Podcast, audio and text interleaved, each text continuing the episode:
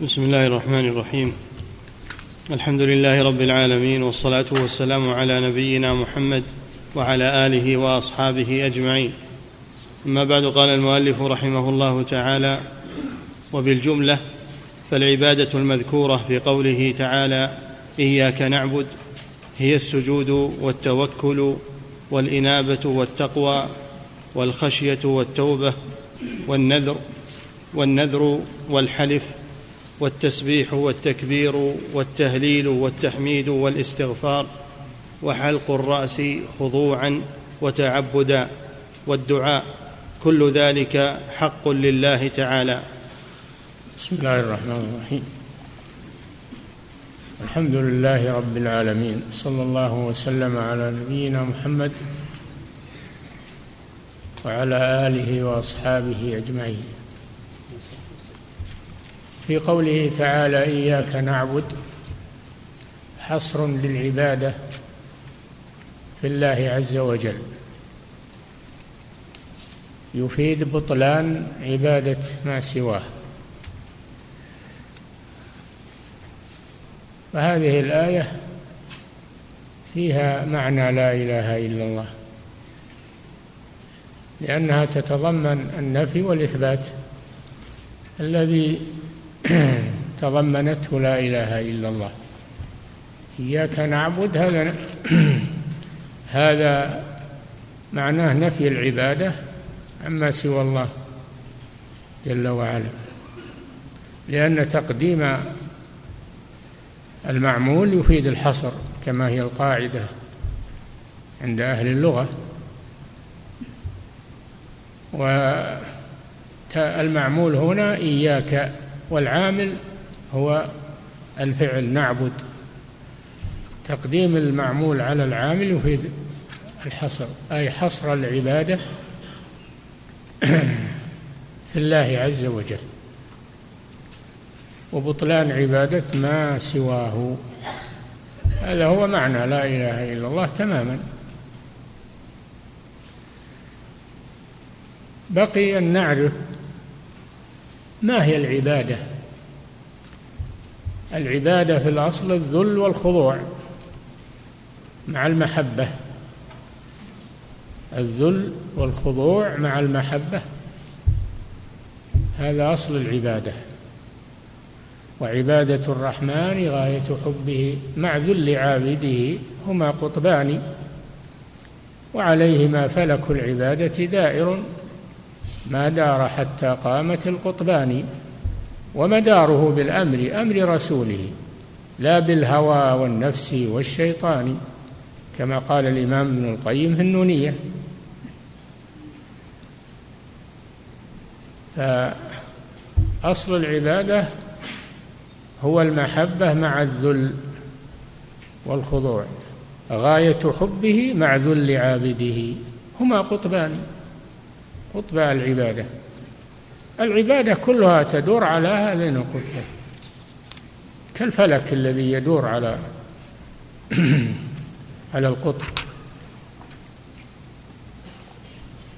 وأنواع العبادة كثيرة، كل ما شرعه الله سبحانه وتعالى من الأقوال والأفعال والاعتقادات والنيات فهو عبادة. لهذا يقول شيخ الإسلام ابن تيمية رحمه الله، كما مر بكم في رسالة العبودية، العبادة اسم جامع لكل ما يحبه الله ويرضاه من الأعمال والأقوال الظاهرة والباطنة. الظاهرة على الجوارح، على اللسان وعلى الجوارح، والباطنة في القلوب من الخوف والخشية والرغبة والرهبة والإنابة، التوكل هذه في القلوب. وأما الصلاة والركوع والسجود والذبح والحج وسائر الأعمال والزكاة والصدقات وبر الوالدين وصلة الأرحام، فهذه أعمال ظاهرة، أعمال ظاهرة، منها ما هو على اللسان ومنها ما هو على اللسان مثل التسبيح والتهليل والتكبير، وعلى الجوارح مثل الصلاة والصيام والحج والعمرة والذبح والنذر وغير ذلك. فجميع أنواع العبادة الظاهرة والباطنة لا يستحقها إلا الله جل وعلا، فمن صرف منها شيئا لغير الله فهو مشرك، الشرك الأكبر، لأنه عبد غير الله. نعم. وبال... وبالجملة فالعبادة حلق الم... الرأس الذي أشار إليه، حلق الرأس أيضا يكون عبادة إذا قصد به الامتثال لأمر الله وطاعة الله، وهذا يكون بالنسك الحج والعمرة، محلقين رؤوسكم ومقصرين لا تخافون. النبي صلى الله عليه وسلم قال: اللهم اغفر للمحلقين ثلاث مرات، قال في الرابعة: وللمقصرين. فالحلق، حلق الرأس في النسك، عبادة لله سبحانه وتعالى. الذي يحلق رأسه للصنم أو لمن يعظمه دون الله هذا شرك، هذا شرك بالله. كما يحلق المشركون رؤوسهم عند الأصنام وعند القبور والأضرحة، هذا شرك بالله عز وجل. نعم.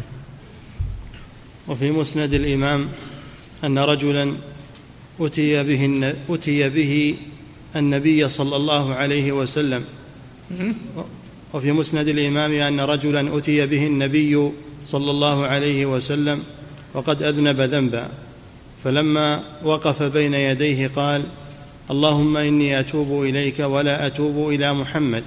وقال وفي وفي في مسند الإمام نعم أن رجلا أتي به النبي الإمام كذا، ما قال الإمام أحمد. نعم، النسخة الثانية فيها الإمام آه الإمام أحمد. نعم، لأن المسانيد كثيرة. نعم. وفي مسند الإمام أحمد أن رجلا أتي به النبي صلى الله عليه وسلم وقد أذنب ذنبا، فلما وقف بين يديه قال: اللهم إني أتوب إليك ولا أتوب إلى محمد. فقال صلى الله عليه وسلم: عرف الحق لأهله. أخرجه الحاكم من حديث الحسن عن الأسود ابن سريع وقال: حديث صحيح. نعم، توبوا إليك إلى الله سبحانه وتعالى، ولا توبوا إلى محمد، لأن التوبة عبادة، الاستغفار عبادة ولا تكون للمخلوق. النبي صلى الله عليه وسلم صوبه على هذا وقال: عرف الحق لأهله. والله هو الم... هو أهل العبادة، هو أهل التقوى وأهل المغفرة. نعم. وأما الشرك في الإرادات والنيات فهو البحر الذي لا ساحل له. الشرك في النيات والإرادات هذا يسمى الرياء، وهو شرك خفي، وهو شرك خفي لأنه في القلوب لا يعلمه إلا الله، وهو الذي خافه النبي صلى الله عليه وسلم على أصحابه، فقال: أخوف ما أخاف عليكم الشرك الأصغر. وفي رواية: ألا أدلكم على ما هو أخوف عليه أما هو أخوف عليكم من المسيح الدجال؟ قالوا: بلى يا رسول الله. قال: الشرك الأصغر، لأن الشرك الأصغر يحصل من المسلم، أما الشرك الأكبر هذا لا يحصل من المسلم، لكن الشرك الأصغر والشرك الخفي هذا يحصل من المسلم، فيخاف على المسلم منه. أخوف ما أخاف عليكم الشرك الأصغر. سئل عنه قال: الرياء. يقوم الرجل فيصلي ويزين صلاته لما يرى من نظر رجل إليه، هذا رياء، يجمد الصلاة ليرائي الرجل الذي ينظر إليه، هذا يعتبر شركا خفيا في القلب. هو يصلي ما ندري عنه، ما ندري عنه، لكن الله يعلم ما في قلبه أنه يرائي بصلاته. والرياء يبطل العمل الذي خالطه،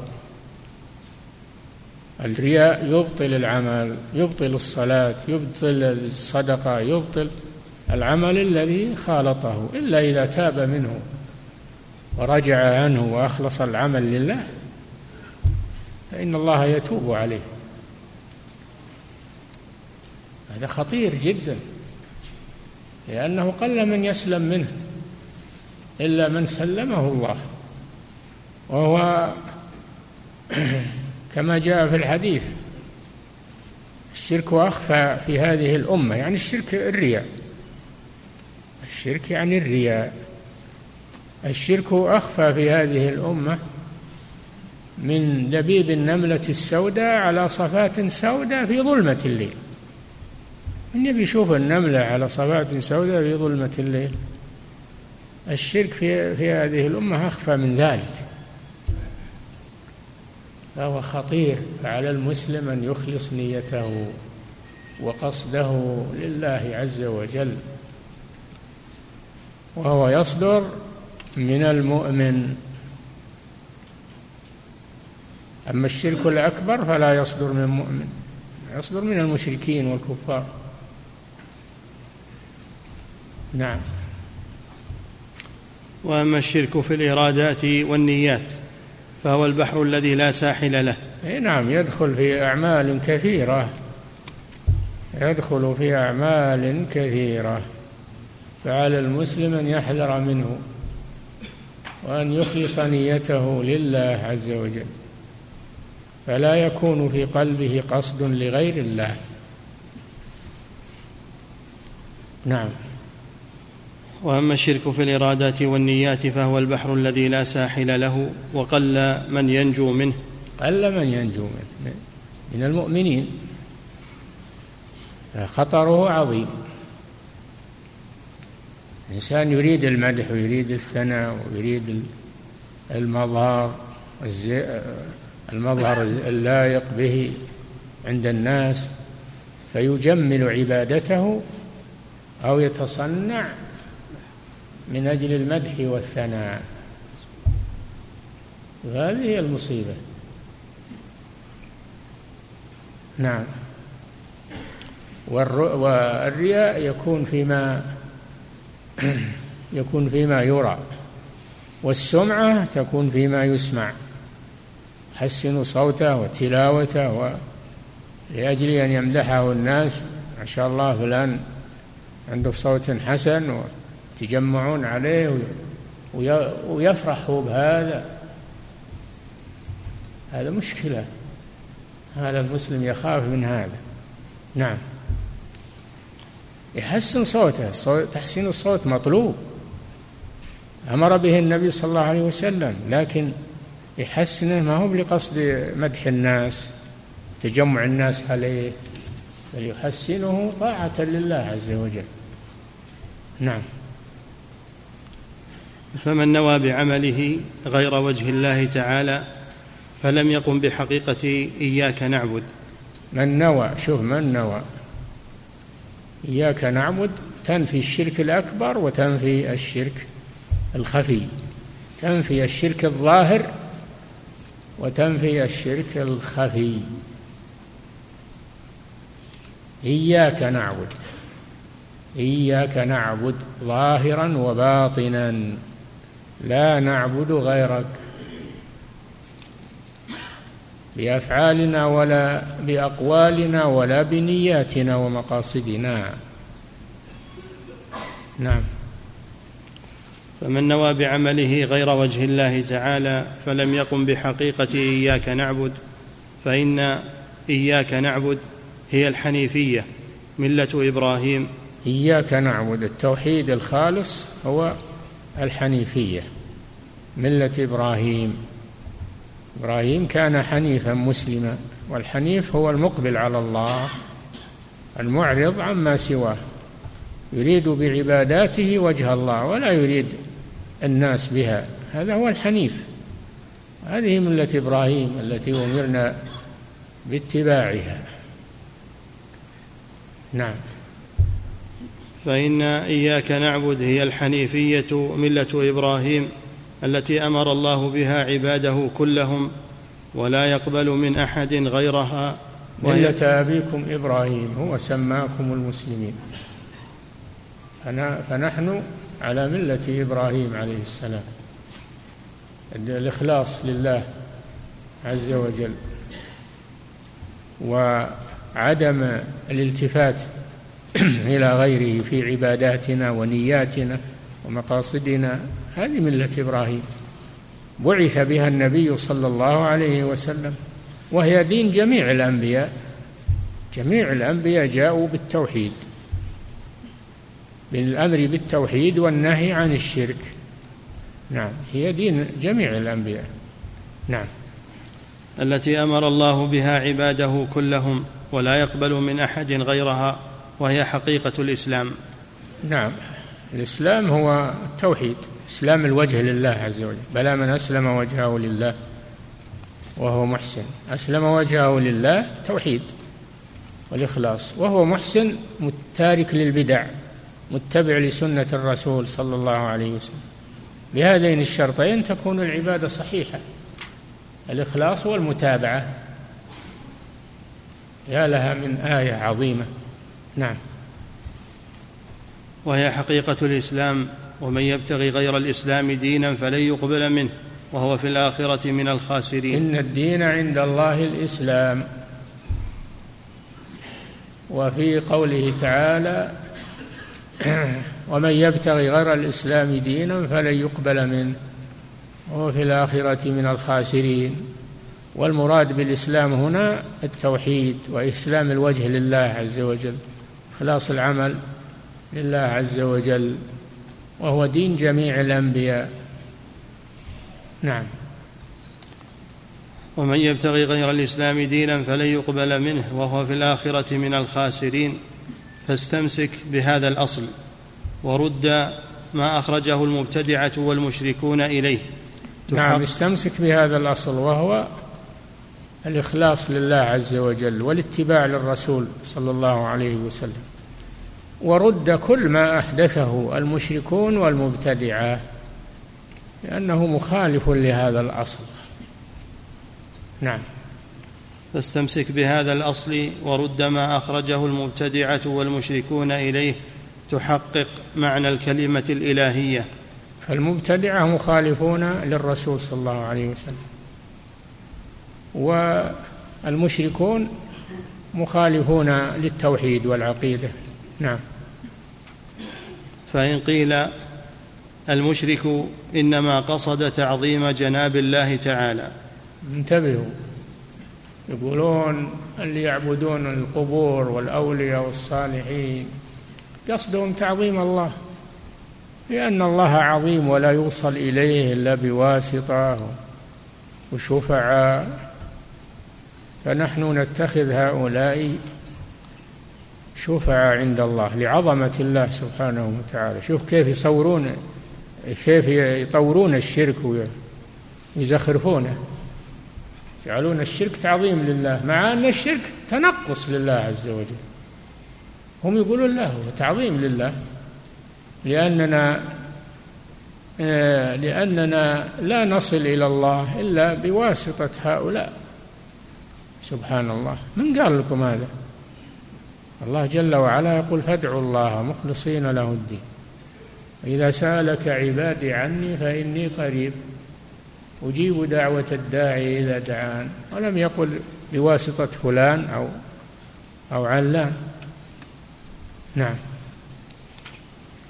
فإن قيل المشرك إنما قصد تعظيم جناب الله تعالى وإنه لعظمته لا ينبغي الدخول عليه إلا بالوسائط والشفعاء كحال الملوك، كحال الملوك، ملوك من بني آدم صحيح ما يوصل إليهم إلا بالوسائط والشفعاء والوزراء،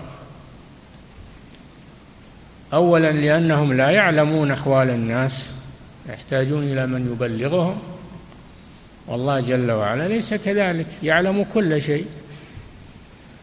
وثانيا أنهم لا يريدون، حتى لو علموا حوائج الناس ما يريدون قضاءها، يصعب عليهم قضاءها إلا إذا جاءهم شفيع وألح عليهم وأثر عليهم وهم بحاجة إلى هذا الشفيع فيقبلون يقبلون شفاعته ووساطته، لأنهم بحاجة إليه، بحاجة إلى الوزير، بحاجة إلى المستشار، بحاجة. فلو ردهم نفروا عنه ولا بقي له وزراء ولا بقي له مستشارون، فهو بحاجة إليه. الله ليس بحاجة إلى أحد، ليس بحاجة إلى معين ولا إلى وزير ولا إلى ظهير. هذا قياس باطل لأنه قياس مع الفارق العظيم، الله لا يقاس بخلقه سبحانه وتعالى. هذا ملخص الرد الذي سيأتي. نعم. وإنه لعظمته لا ينبغي الدخول عليه إلا بالوسائط والشفعاء كحال الملوك، فالمشرك لم يقصد الاستهانة بجناب الربوبية وإنما قصد تعظيمه، وقال إنما أعبد هذه الوسائط لتقربني, لتقربني إليه وتدخل بي عليه. هذا هو ما قاله المشركون من قبل، ويعبدون من دون الله ما لا يضرهم ولا ينفعهم،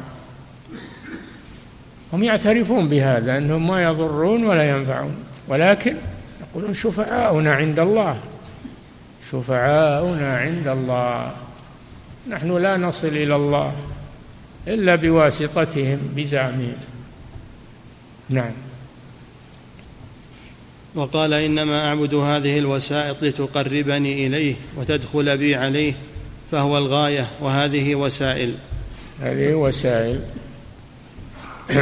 وسائط ووسيلة. ويشبهون على الناس بقوله تعالى يا أيها الذين آمنوا اتقوا الله وابتغوا إليه الوسيلة، فسرون الوسيلة بالواسطة، في حين أن الوسيلة هي الطاعة والقرب من الله جل وعلا، الوسيلة إلى الله طاعته امتثال أمره واجتناب نهيه، هذه الوسيلة إلى الله وليست الأشخاص، فهذا تفسير باطل. أولئك الذين يدعون يبتغون إلى ربهم الوسيلة، أي القرب منه سبحانه، تقرب منه، يدعون أولئك الذين يدعون أي يدعوهم الكفار يبتغون إلى ربهم الوسيلة، هم بأنفسهم بحاجة إلى أن يتقربوا إلى الله بالطاعة والعبادة، فكيف يعبدون مع الله عز وجل وهم عباد؟ نعم. فلما كان هذا القدر موجبا لسخط الله وغضبه ومخلدا في النار وموجبا لسفك دماء أصحابه واستباحة حريمهم وأموالهم، يقولون إن قصدنا تعظيم الله واتخذنا هؤلاء الشفعاء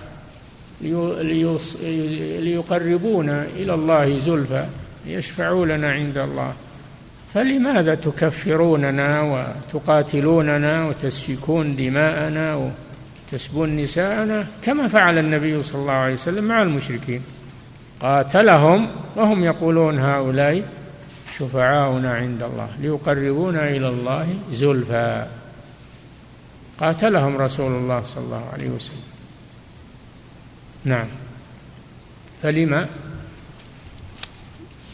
فلما كان هذا القدر موجبا لسخط الله وغضبه ومخلدا في النار وموجبا لسفك دماء أصحابه واستباحة حريمهم وأموالهم، مع أنهم يقصدون تعظيم الله. نعم. وهل يجوز في العقل أن يشرع الله تعالى لعباده التقرب إليه بالشفعاء والوسائط؟ هذا رد عليهم. هل هل يجوز في العقل وهل يجوز في العقل؟ في العقل قبل الشرع. فطر الفطر تنكر هذا. إن الله جل وعلا ليس بحاجة إلى الوسطاء ولا إلى الشفعاء، لأنه يعلم كل شيء، ولأنه أرحم الراحمين، ما يحتاج إلى من يؤثر عليه ويرقق قلبه ويعطفه على الناس. ما هذا الملوك، ملوك الدنيا. أما الله جل وعلا فليس بحاجة إلى من يعطفه على عباده ويؤثر عليه في نفع عباده. ليس هو هو يريد هذا سبحانه وتعالى، يريد الرحمة بعباده، يريد لهم الخير، يريد لهم التوبة والاستغفار، ليس بحاجة إلى من يؤثر عليه كما يؤثر الشفعاء عند الملوك. نعم. وهل يجوز في العقل أن يشرع الله تعالى لعباده التقرب إليه بالشفعاء والوسائط، فيكون تحريم هذا إنما استفيد بالشرع فقط، أم ذلك قبيح في الشرع والعقل؟ نعم، هذا مس... هذا قبيح في الشرع والعقل. العقل ينزه الله عن ذلك لما عرفتم شرحه قريبا، والشرع نهى عنه. الشرع نهى عنه يعبدون من دون الله ما لا يضرهم ولا ينفعهم، ويقولون هؤلاء شفعاؤنا عند الله، قل أتنبئون الله بما لا يعلم في السماوات ولا في الأرض سبحانه وتعالى عما يشركون. فسماه شركا ونزه نفسه عنه. الآية صريحة في هذا. نعم. وفي الآية الأخرى ما نعبدهم، اعترفوا أنهم يعبدونهم، ما نعبدهم إلا ليقربونا إلى الله زلفى إن الله يحكم بينهم فيما فيه يختلفون، إن الله لا يهدي من هو كاذب كفار. حكم عليهم بالكفر والكذب على الله سبحانه وتعالى. هذا ما جاء به الشرع من إبطال اتخاذ الوسائط من الخلق بينهم وبين الله. نعم. وهل يجوز في العقل أن يشرع الله تعالى لعباده التقرب إليه بالشفعاء والوسائط، فيكون تحريم هذا إنما استفيد بالشرع فقط، أم ذلك قبيح في الشرع والعقل؟ نعم، قبيح في الشرع والعقل. نعم. يمتنع أن تأتي به شريعة من الشرائع. نعم. وما السر؟ ما جاءت شريعة من شرائع الله بهذا الشيء، كلها تنهى عن هذا الشيء، وإنما هذا شيء أحدثه المشركون والمبتدعة كما سبق. نعم. وما السر في كونه لا يغفر من بين سائر الذنوب، كما قال تعالى إن الله لا يغفر أن يشرك به ويغفر ما دون ذلك لمن يشاء؟ مغفرة الله واسعة، إن ربك واسع المغفرة، فلماذا لا يغفر الله هذا الشرك؟ لماذا تقصر المغفرة عن هذا الشرك؟ والله جل وعلا قال إن الله لا يغفر أن يشرك به ويغفر ما دون ذلك من الذنوب والمعاصي والكبائر لمن يشاء. هذا دليل على خطورة الشرك، أنه لا يغفر، بينما الله غفور رحيم. الله أخبر أنه لا يغفره لا يغفره لمن مات عليه. هذا يدل على خطورة الشرك. وفي الآية الأخرى إنه من يشرك بالله فقد حرم الله عليه الجنة ومأواه النار وما للظالمين من أنصار. وفي الآية الثالثة لئن أشركت ليحبطن عملك، يحبط الأعمال. الشرك لا يغفره الله، الشرك يخلد صاحبه في النار، الشرك يحبط الأعمال كلها.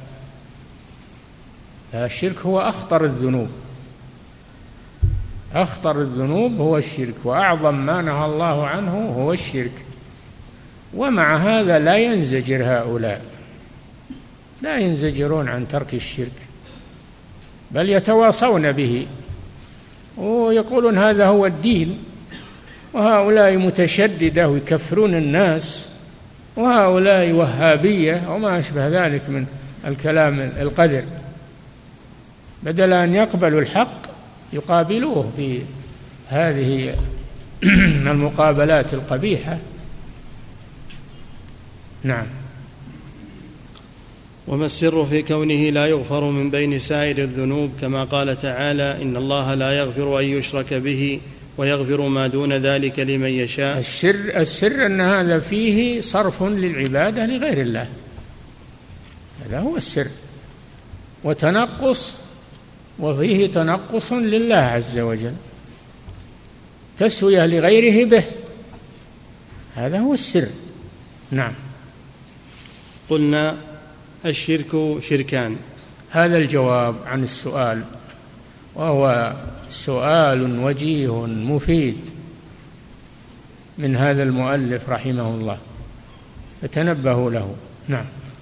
قلنا: الشرك شركان، شرك يتعلق بذات المعبود وأسمائه وصفاته وأفعاله، هذا الشرك في الربوبية، هذا الشرك في الربوبية، وشرك يتعلق بأفعال العباد وهو الشرك في الألوهية. نعم. وشرك في عبادته ومعاملته، وإن كان صاحبه يعتقد أنه سبحانه لا شريك له في ذاته ولا في أسمائه وصفاته وأفعاله. نعم. بعضه يعني كثير منهم يشركون في توحيد الألوهية ويخلصون في توحيد الربوبية، هذا الدين المشركين، وهذا مع الأسف هو الذي في عقائد المتكلمين الآن، يقررون توحيد الربوبية، يقولون الشرك هو أن تعتقد أن ما أن خالقا يخلق مع الله، وأن أحدا يدبر مع الله، وأن وأن ولا لا يعتبرون الشرك في الألوهية، لا يعتبرونه شيئا، بل يسمونه بغير اسمه، يقولون هذا توسل، تقرب إلى الله بواسطة الصالحين، يسمونه بغير اسمه والعياذ بالله. علينا أن نتنبه لهذا الأمر، وأن نعالج هذا الأمر بحكمة وعلم ومجادلة بالتي هي أحسن مع قومنا، مع أهل بلادنا، نفهم هذا الشيء ونبينه للناس بحكمة وموعظة حسنة وجدال بالتي هي أحسن، لعل الله أن يهدي منهم من يشاء هدايته، ولا نتركهم ونيأس منهم وننفر منهم، لا، هم بذمتنا، هم في ذمتنا. وأنذر عشيرتك الأقربين ليتفقهوا في الدين ولينذروا قومهم إذا رجعوا إليهم لعلهم يحذرون.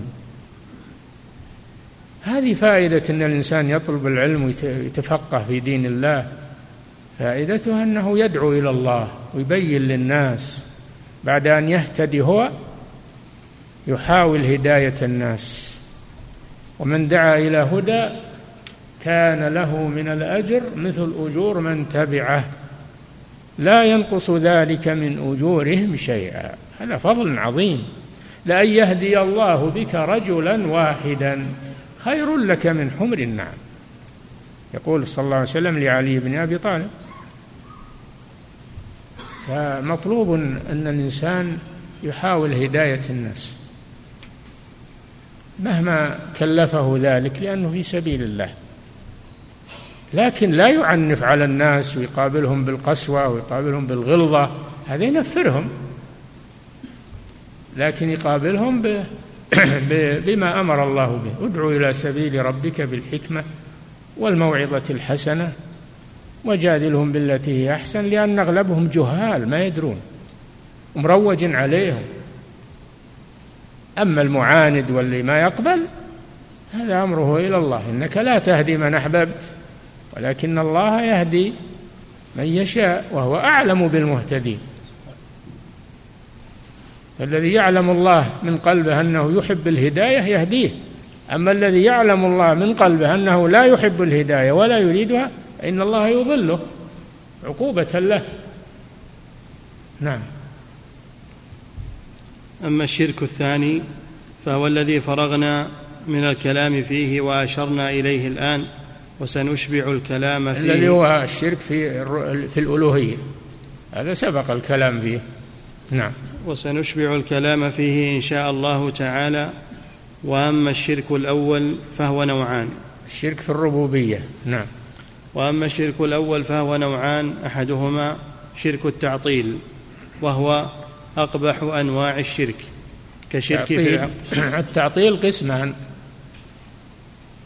تعطيل الكون من خالقه، ويقال أن الكون ليس له خالق، إنما أوجدته الطبيعة أو أوجدته حركات الأفلاك أو ما أشبه ذلك، هذا شرك تعطيل والعياذ بالله، هذا شرك التعطيل من الدهرية وغيرهم.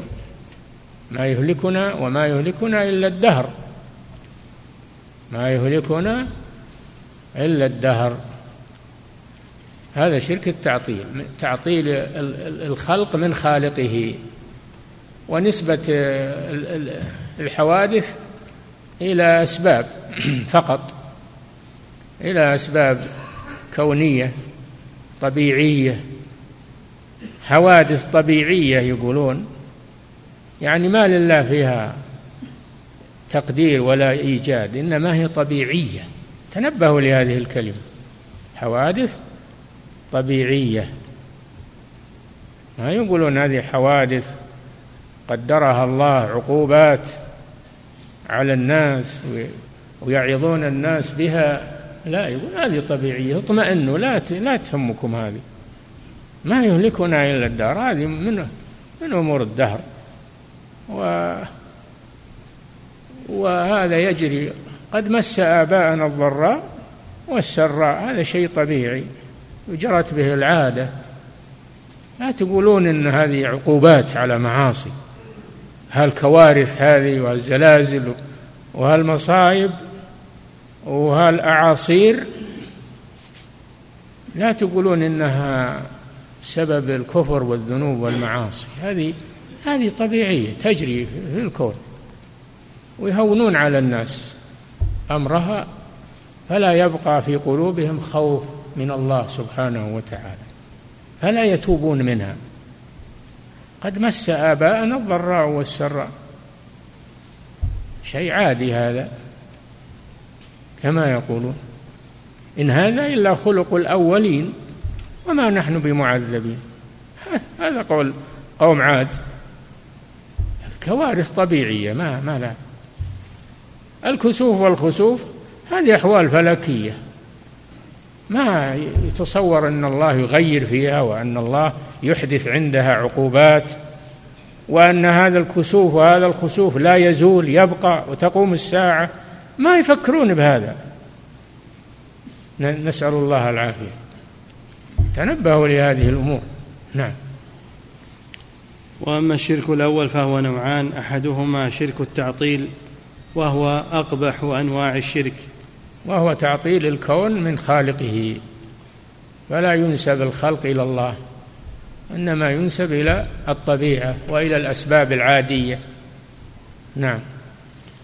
وهو أقبح أنواع الشرك كشرك فرعون في قوله وما رب العالمين، ما رب العالمين، استفهام إنكار والعياذ بالله، استفهام إنكار، ما لكم من إله غيري، ما علمت لكم من إله غيري، أنا ربكم الأعلى،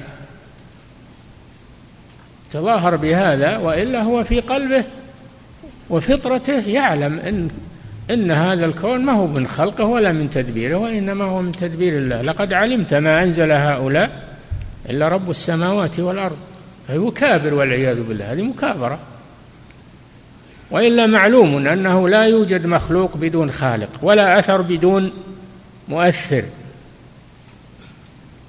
أم خلقوا من غير شيء أم هم الخالقون أم خلقوا السماوات والأرض بل لا يوقنون أم عندهم خزائن ربك أم هم المسيطرون، أم لهم سلم يستمعون فيه يجيهم وحي في هذا الشيء؟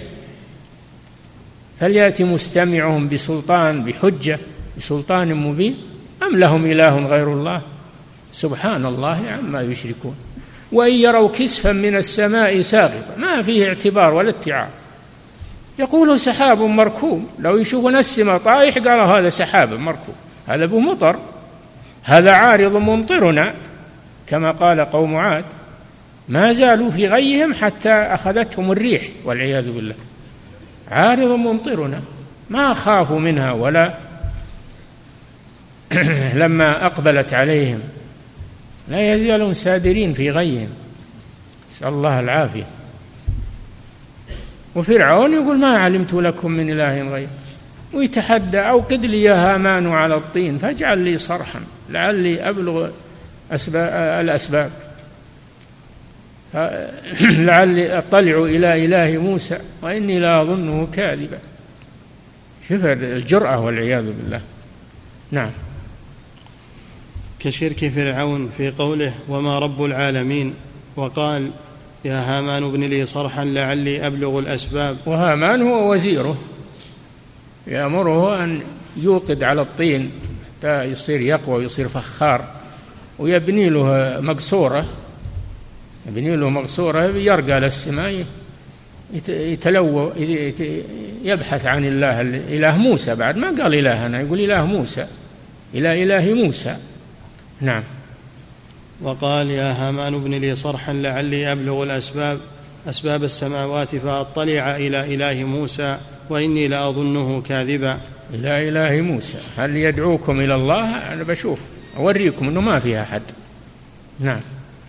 وقال يا أيها الملأ ما علمت لكم من إله غيري فأوقد لي يا هامان على الطين فاجعل لي صرحا لعلي أطلع إلى إله موسى وإني لأظنه من الكاذبين. هذه العجائب. نعم. والشرك, والشرك والتعطيل متلازمان، فكل مشرك معطل كل مشرك معطل لأنه عطل توحيد الله وأشرك معه من لا يستحق العبادة، فعطل حق الله سبحانه وتعالى. نعم. والشرك والتعطيل. وليس كل معطل مشرك، ليس كل معطل مشرك، تعطيل أعم، قد يكون المعطل لا يعترف بالله أصلا، أما المشرك فهو يعترف بالله لكن يثبت معه شريكا، يثبت مع الله شريكا، فهو معطل من ناحية ومشرك من ناحية، لكن المعطل الصرف هذا لا يعترف بالله أصلا. نعم. والشرك والتعطيل متلازمان، فكل مشرك معطل وكل معطل مشرك، لكن الشرك لا يستلزم أصل التعطيل، بل, بل قد يكون المشرك مقرا بالخالق سبحانه وصفاته ولكنه معطل حق التوحيد. نعم. هذا حال المشركين اللي يعترفون بتوحيد الربوبية ويجحدون توحيد الألوهية، فهم يعطلون التوحيد ويعترفون بالله عز وجل، ولئن سألتهم ولئن سألتهم ولئن سألتهم ليقولن الله، هم معترفون بتوحيد الربوبية. نعم. وأصل الشرك وقاعدته التي يرجع إليها هو التعطيل، وهو ثلاثة هو تعطيل، الشرك تعطيل لأنه تعطيل لحق الله سبحانه وتعالى. نعم. وأصل الشرك وقاعدته التي يرجع إليها هو التعطيل، وهو ثلاثة أقسام، أحدها تعطيل المصنوع عن صانعه.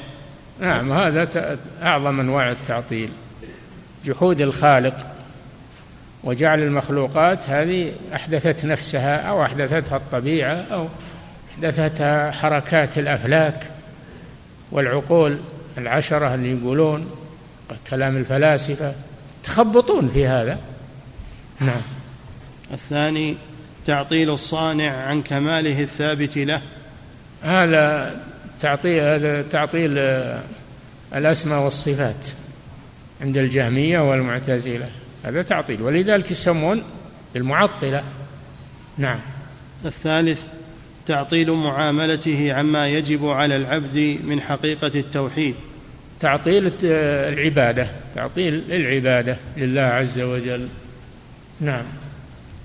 ومن هذا الشرك شرك أهل الوحدة، ومنه أهل الوحدة، أهل وحدة الوجود، أهل وحدة الوجود الذي الذين يقولون ليس هناك مخلوق وخالق، الكون كله هو الله ولا ينقسم إلى مخلوق وخالق. هذا شرك. اللي يقول أن الكون ينقسم إلى مخلوق وخالق عندهم هذا مشرك. أما الموحد فهو الذي يقول ليس هناك مخلوق وخالق، بل الكون كله هو الله.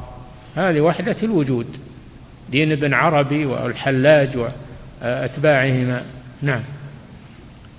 ومن هذا الشرك شرك أهل الوحدة، ومنه شرك الملاحدة القائلين بقدم العالم وأبديته، اللي يجحدون وجود الخالق. نعم. ومنه شرك الملاحدة القائلين بقدم العالم وأبديته، وأن الحوادث بأسرها مستندة إلى أسباب ووسائط اقتضت إيجادها، ويسمونها العقول والنفوس.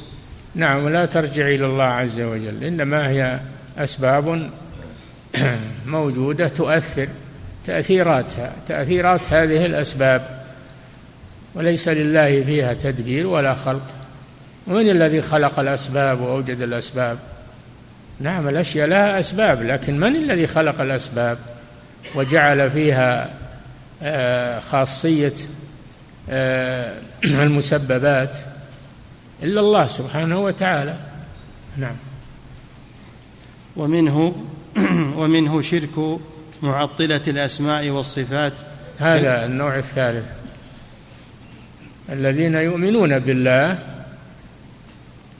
لكن منهم من يعبد غير الله وهم المشركون، ويعطلون توحيد الألوهية ويثبتون توحيد الربوبية.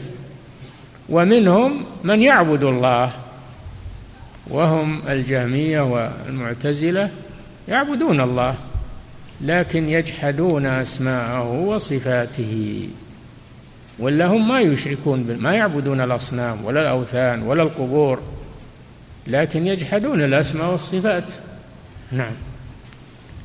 ومنه شرك معطلة الأسماء والصفات كالجهمية والقرامطة وغلاة المعتزلة. الجهمية نسبة إلى الجهم بن صفوان، لأنه هو الذي اعتنق هذا المذهب ونشره، وإلا هو موجود من قبله. الجعد بن درهم هو شيخه،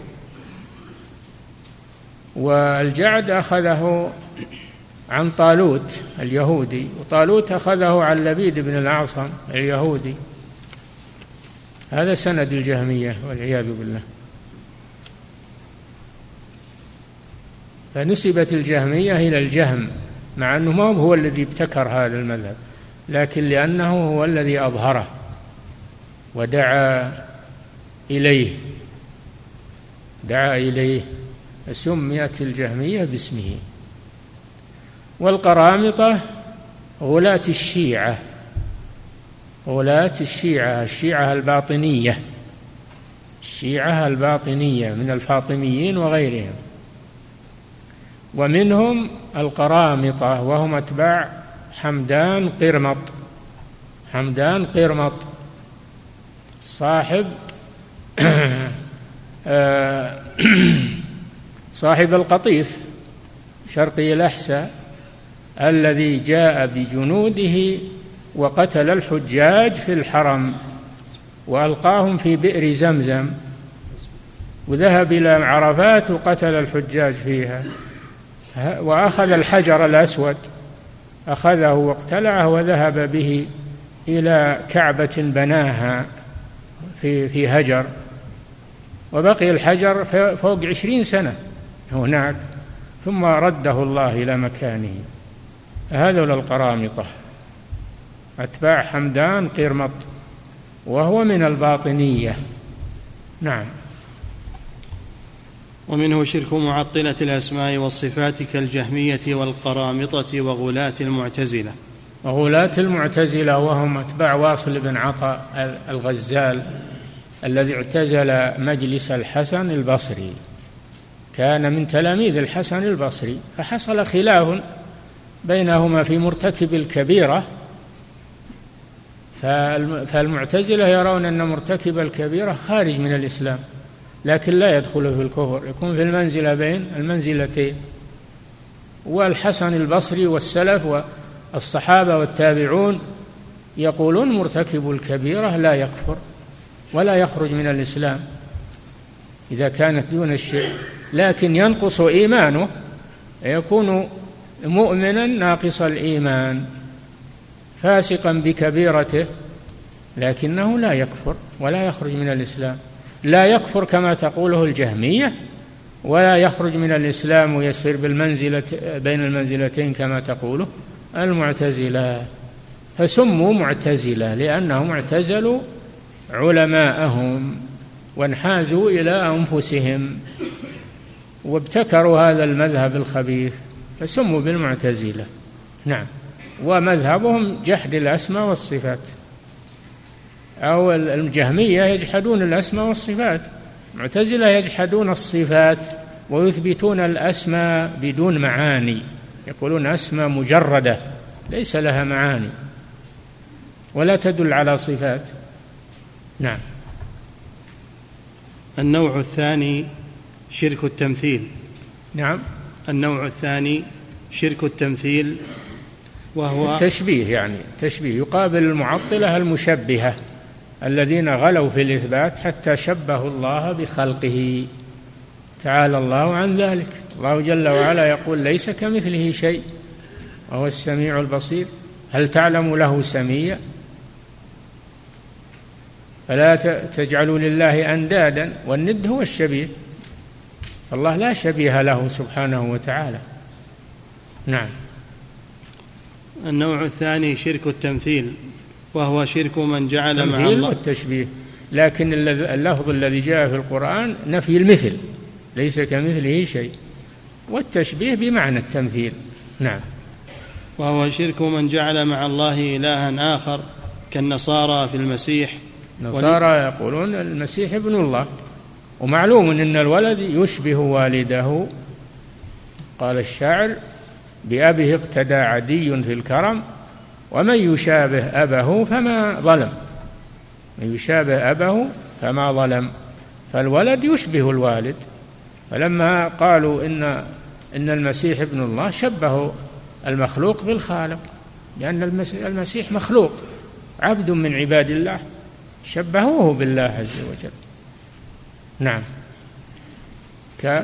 كالنصارى في المسيح واليهود في عزير. واليهود في عزير، وقالت اليهود عزير ابن الله، وعزير هذا قيل أنه نبي من أنبيائهم، وقيل أنه عالم من علمائهم وعابدا من عبادهم، غلوا فيه حتى قالوا ابن الله، شبهوا الله بالمخلوق، نسأل الله العافية. نعم. والمجوس القائلين بإسناد حوادث الخير إلى النور. ثانوية ثانوية المجوس الذين يقولون إن الكون له خالق، خالقان، خالق للنور، خالق للخير وهو النور، وخالق للشر وهو الظلمة. والقدرية زادوا على المجوس فأثبتوا عدة خالقين ولم يقتصروا على خالقين فقط كما يأتي. نعم. والمجوس القائلين بإسناد حوادث الخير إلى النور وإسناد حوادث الشر إلى الظلمة، ولذلك يسمون بالثانوية. نعم. وشرك. أما المانوية فهم أتباع مزدك الذي يقول بالشيوعية والاشتراكية. نعم. وشرك القدرية المجوسية مختصر منه. شرك وشرك القدرية, القدرية اللي هم المعتزلة اللي ينفون القدر ويقولون الإنسان يخلق فعل نفسه وليس لله إرادة في خلقه، ولم يخلقه الله جل وعلا، إنما هو الذي خلق فعل نفسه، فهم أثبتوا خالقين متعددين مع الله، ولذلك سموا مجوس هذه الأمة لمشابهتهم للمجوس. كما سبق هذا. نعم. وشرك القدرية المجوسية مختصر منه، وهؤلاء أكثر مشركي العالم، وهم طوائف جمة. هؤلاء الذين ذكرهم هم أكثر مشركي العالم. نعم. وهؤلاء أكثر مشركي العالم وهم طوائف جمة، منهم من يعبد أجزاء سماوية، ومنهم من يعبد أجزاء منهم من يعبد أجزاء سماوية كالكواكب النجوم. نعم. ومنهم من يعبد أجزاء أرضية، يعبدون الأصنام والأحجار والأشجار هذه من الأرض. نعم. ومن هؤلاء من يزعم أن معبوده أكبر الآلهة، ومنهم يكفي نقف عند هذا. نعم.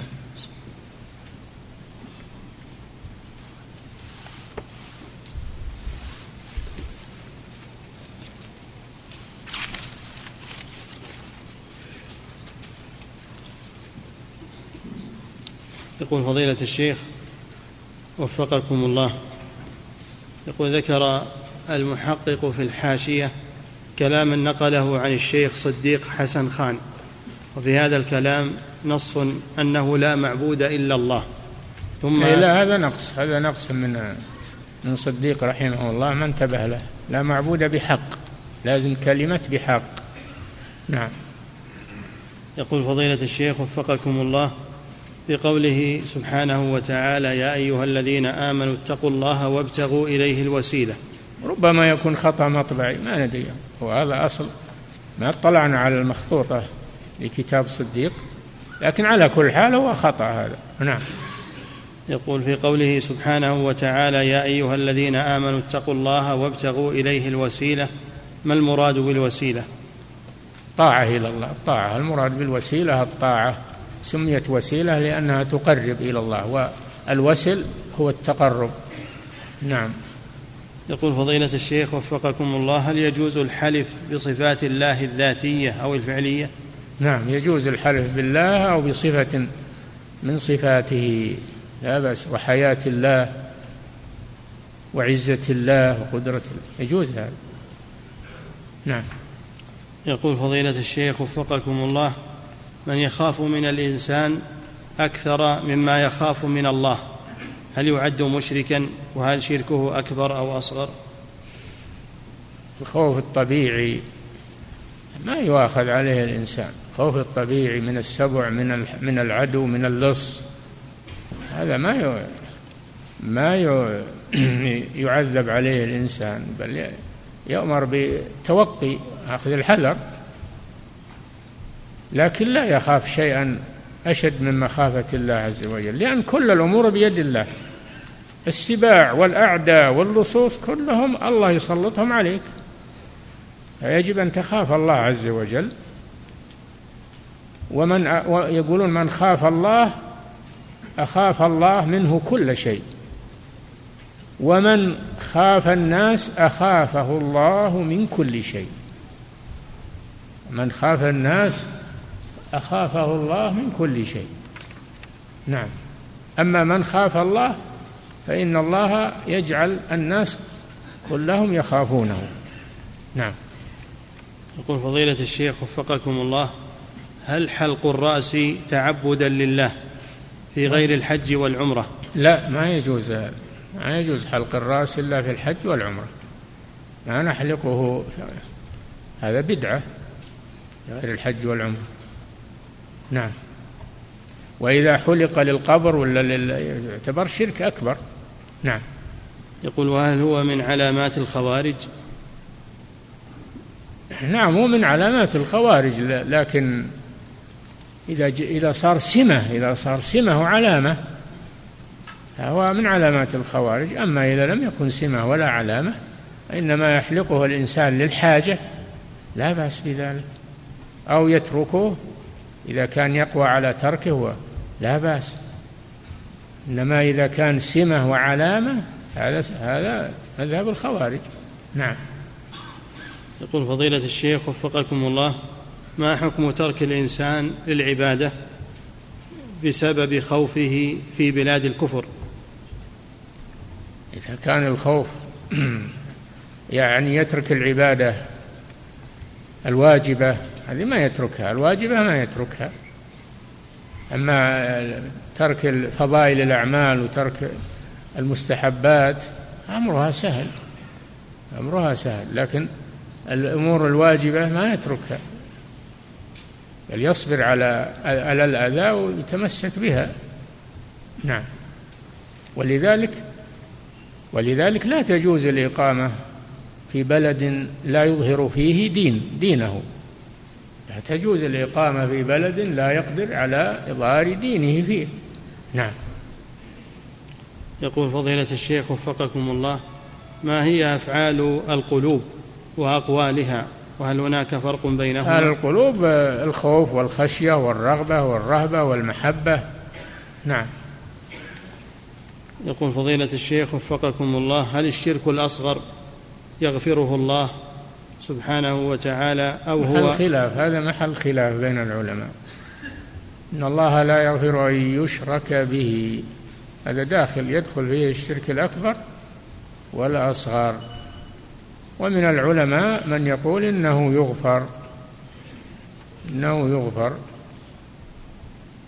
ولكن الراجح والله أعلم أنه لا يغفر، لكن لا يعذب صاحبه ويخلد في النار مثل الشرك الأكبر، بل يعذب ويخرج من النار بعد ذلك. نعم. يقول فضيلة الشيخ وفقكم الله، هل من عرف الحنيف بالماء هل من عرف الحنيف بالمائل أي المائل عن الشرك إلى التوحيد، هل هذا التعريف منضبط؟ نعم، هذا هو الحنيف، المائل عن المائل عن الشرك، المقبل على الله، المعرض عما سواه. تقول الحنيف هو المقبل على الله المعرض عما سواه، وأصله من الحنف وهو الميل. نعم، يميل إلى الله ويميل عن غير الله. نعم. يقول فضيلة الشيخ وفقكم الله، أقوم ببعض الأعمال الدينية كصلاة النوافل والكلمة الطيبة والابتسامة في وجه أخي أمام أصدقائي لكي يتعلموا مني، فهل هذا من الرياء؟ هذا من الرياء؟ لا، هذا ليس من الرياء. هذا قصدك منها هذا قصدك منها الترغيب بالخصال الطيبة و... نعم، والبشاشة. نعم. ويقول فضيلة الشيخ وفقكم الله، يقول شخص آخر، يقول أنا أصلي الوتر ركعة واحدة في المسجد، فإن كان بجانبي من يعرفني صليتها في البيت وقد أنساها، ولا أصليها في المسجد حياء من هذا الذي بجواري لأني إنما أصلي ركعة واحدة، فهل هذا من الرياء؟ لا، لا تلتفت إلى إلى اللي بجانبك، صلي الوتر ركعة واحدة، ولو سألك واستغرب قل له هذا وتر يا أخي، أقل الوتر ركعة، علمه، بين له. نعم. يقول فضيلة الشيخ وفقكم الله، ما الأسباب التي تعين المسلم تعين المسلم على الإخلاص لله سبحانه؟ خوف من الله، وتعلم العلم تعلم العلم النافع، وتعلم أنواع الشرك، معرفتها معرفة أنواع الشرك وخطر الشرك وأنه لا يغفره الله. نعم.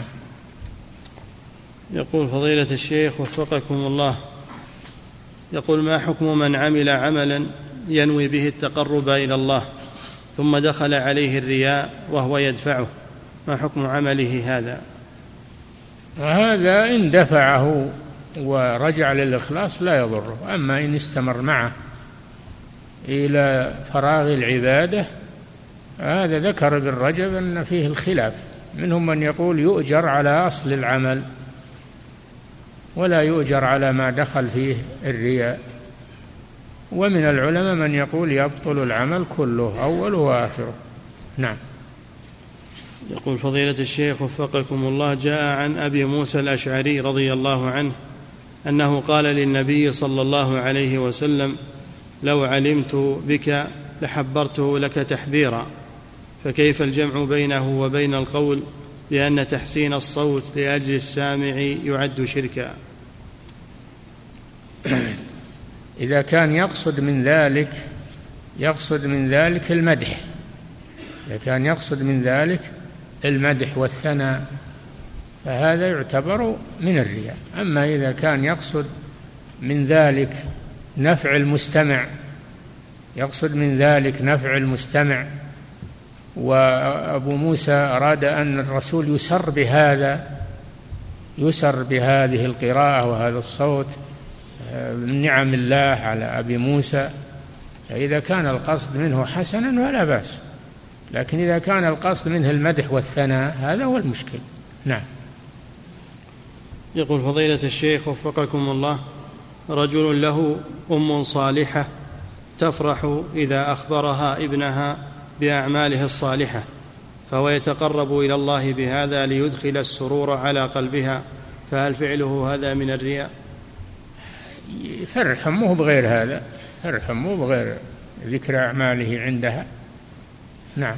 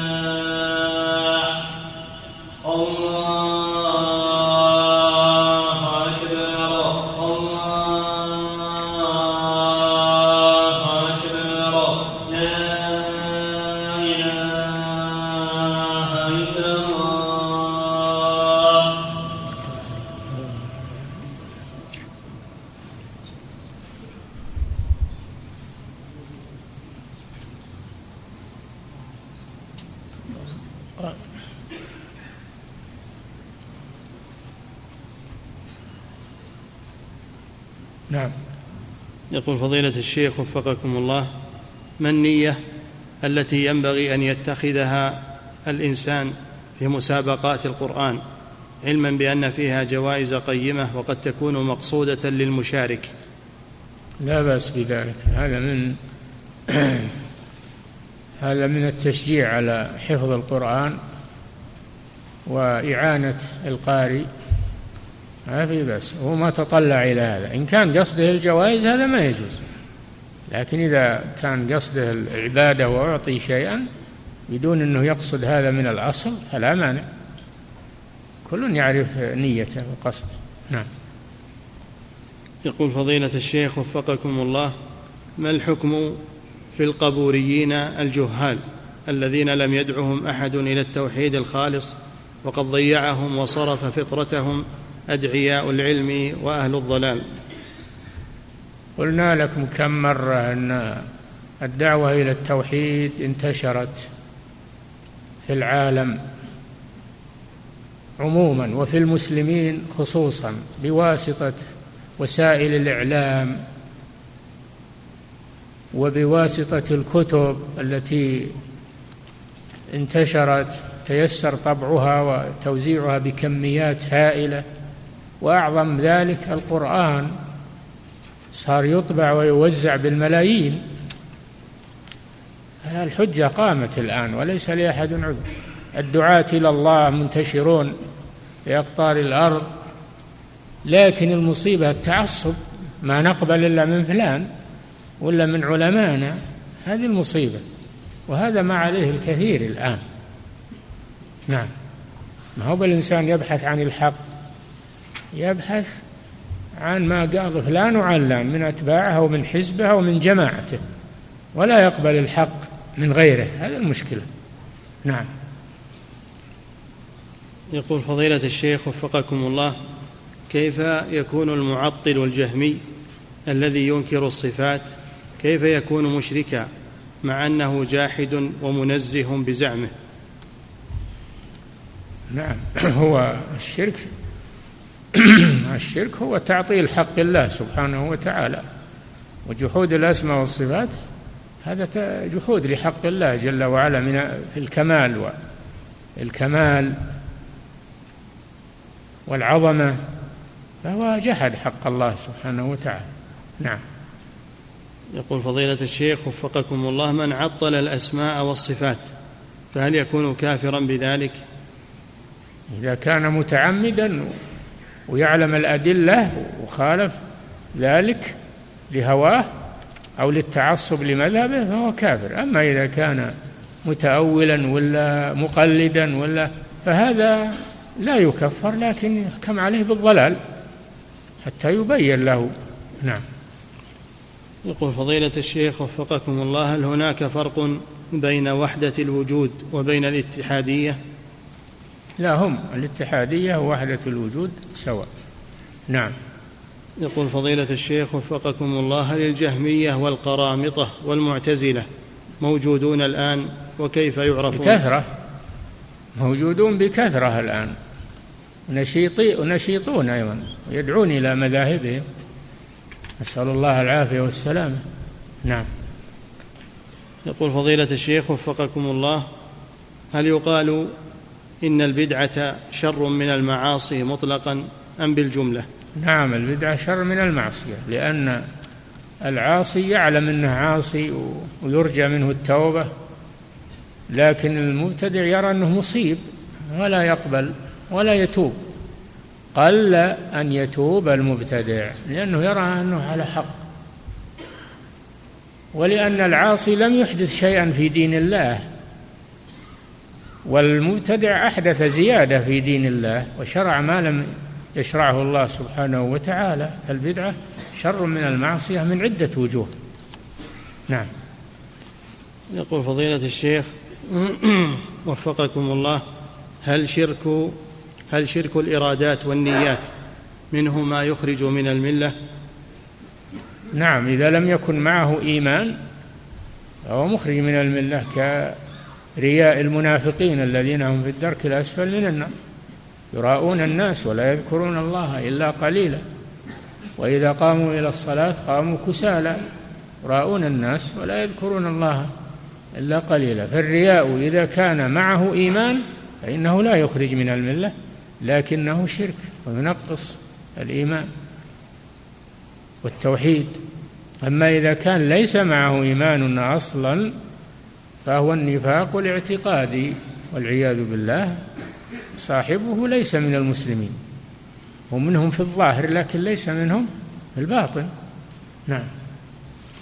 يقول فضيلة الشيخ وفقكم الله، هل يصح هذا التفصيل في الشرك الأصغر بالنسبة لإبطال العمل؟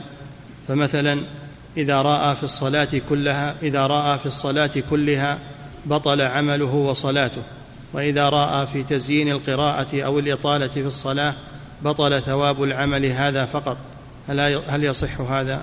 هذا ما عرفناه من كلام العلماء. الرياء كله بأنواعه لا يجوز، ويبطل العمل الذي خالطه. نعم. يقول فضيلة الشيخ وفقكم الله، ذكر شيخ الإسلام ابن تيمية رحمه الله في كتابه الاقتضاء، ذكر الإجماع على أن من سب أي نبي من الأنبياء في حال نبوته أنه كافر، فهل سب أي نبي مما يعلم من الدين بالضرورة ويكون صاحبه كافرا، أو هو من المسائل التي قد تخفى ويعذر صاحبها بالجهل؟ لا أبدا، النبي من سبه فهو مرتد يقتل ولا يستتاب بالإجماع، هذا بالإجماع يقتل ولا يستتاب وهو مرتد عن دين الإسلام، ولا يجهل هذا أحد، هذا ما يجهل أحد. هل مسبة الله يجهلها أحد إنها, إنها الحاد؟ كذلك مسبة الرسل عليهم الصلاة والسلام لا يجهل أحد أن مسبتهم كهر وإلحاد. نعم. يقول فضيلة الشيخ وفقكم الله، يقول ما حكم قول الرجل وجهي عليك أنك تتعشى معنا أو تفعل كذا بدلا من الحلف بالله. يعني وجهي عليك يعني إني أطلب منك أنك تعشى عندنا ولا تخالفني. توجه يعني توجه هذا أو جاه تركه لا شك أنه أحسن، لكن ما نرى أنه يكون يعني محرما. لكن لو قال وجه الله عليك هذا هو اللي ما يجوز، أما وجهه كيف هو وجهه. نعم. نعم. يقول فضيلة الشيخ وفقكم الله، يقول أنا طالب علم أنا طالب علم وأعمل في إحدى الشركات، ولكن راتبي لا يكفيني وأهلي، مما يضطرني إلى الاقتراض حتى أثقلتني الديون، ولا يعلم بحالي هذه إلا زوجتي، فهل إذا طلبت الزكاة من بعض الإخوان يصدق علي حديث من فتح باب مسألة فتح الله عليه باب ذل؟ من فتح باب مسألة من غير حاجة، أما اللي يسأل من حاجة لا بأس، لا بأس المحتاج لا بأس أنه يسأل، أما إذا سأل تكثرا من غير حاجة هذا هو المحرم والمحذور، فلا بأس إذا احتجت أنك تسأل أهل الخير. نعم.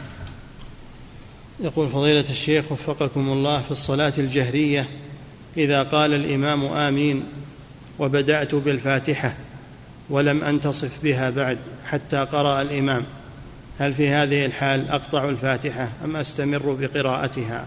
ما الراجح في ذلك؟ إجابة تتمة للجواب. الحديث رجل أصاب رجل أصابته فاقة فتحل له المسألة حتى يصيب سدادا من عيش، تحل له المسألة في الحديث، المحتاج تحل له المسألة، الناس ما يدرون عنه هو يسأل. نعم. السؤال يقول في الصلاة الجهرية إذا قال الإمام آمين وبدأت بالفاتحة ولم أنتصف بها بعد حتى قرأ الإمام، هل في هذه الحالة أقطع الفاتحة أم أستمر بالقراءة؟ الراجح في ذلك لا أنصت أنصت فإذا فرغ الإمام أكمل قبل الركوع، إذا فرغ الإمام أكمل بقية الفاتحة. نعم. يقول فضيلة الشيخ وفقكم الله، ما حكم قول هذا عيب خلقي في من ولد وفيه تشوه في بعض أعضائه؟ لا بأس بذلك، الخلق قد يكمل وقد ينقص بأمر الله سبحانه وتعالى، ناقص الخلقة. نعم. يقول فضيلة الشيخ وفقكم الله، عندما أسلم على مجلس فيه مسلمون ومشركون يقوم المشركون بمصافحتي ومعانقتي حيث إنها عادة في في السلام، فهل أقبل ذلك منهم أم أن هذا غير جائز؟ إذا أنهم هم هم صافحوك وعانقوك فلا بأس، أما أنت ما تبدأهم بهذا الشيء، ما تصافحهم ولا تعانقهم، لكن إذا هم بدأوك فلا بأس بذلك. نعم. يقول فضيلة الشيخ وفقكم الله، من يقول إن النار لا تحرق بذاتها وإنما بإرادة الله، والسكين لا تقطع بذاتها وإنما بإرادة الله، وكل الأشياء والأسباب لا تؤثر بذاتها وإنما بالإرادة، هل كلامه هذا هو نظر هو نظرية؟ هذا تكلف، هذا تكلف ولا ولا حاجة إليه. النار تحرق والسكين تقطع، والله هو الذي جعل فيها ذلك، بدون أنك تقول هالتكلف وهالكلام المتكلف. نعم. يقول فضيلة الشيخ وفقكم الله، يقول هل يجوز الجمع بين صلاتين بين صلاتي المغرب والعشاء إذا حصلت رياح مثيرة للغبار؟ لم يرد هذا، ما ورد الجمع بين المغرب والعشاء إلا للمطر والريح الباردة الشديدة، باردة ما تستطيع يعني تصاب، لو تخرج تصاب بالحمى أو بالزكام، أما مجرد الغبار ما ورد هذا أنه يجمع من أجله. نعم. يقول فضيلة الشيخ وفقكم الله، من المعلوم أن بداية مدة السفر هي نهاية البنيان، فهل بعض الاستراحات ومحطات البنزين في نهاية البنيان هل تعتبر من البنيان أم لا؟ المباني المنفصلة عن البلد المزارع و... لا تعتبر من البلد. كلام على البنيان المتصل بعضه ببعض هذا هو الذي تخرج منه. أما بقية المزارع وبقية المباني المنتثرة هذه لا لا تعتبر. نعم. يقول فضيلة الشيخ وفقكم الله، سهى إمام في صلاة الظهر ولم يجلس للتشهد الأول بل قام للثالثة. سهى إمام سهى إمام في صلاة الظهر ولم يجلس للتشهد الأول بل قام للثالثة، فلما سمع تسبيح اثنين رجع وجلس ثم أكمل صلاته وسجد للسهو، وبعد الصلاة قال أحد المأمومين إن صلاتنا باطلة ولا بد من الإعادة لأن الإمام رجع من ركن إلى واجب، هذا صحيح؟ لا، ما هي باطلة، الإمام يجهل هذا الإمام يجهل هذا فيعذر بالجهل. وأيضا يقولون أنه يكره الرجوع إذا قام واعتمد، يكره الرجوع، فإذا شرع في القراءة إذا شرع في الفاتحة يحرم الرجوع لأنه شرع في الركن. ففي فرق بين قيامه قبل الشروع في القراءة والشروع في القراءة، هذا يكره وإذا يحرم. الصلاة على كل حال صحيحة إن شاء الله ويعذر بالجهل. نعم، انتهى.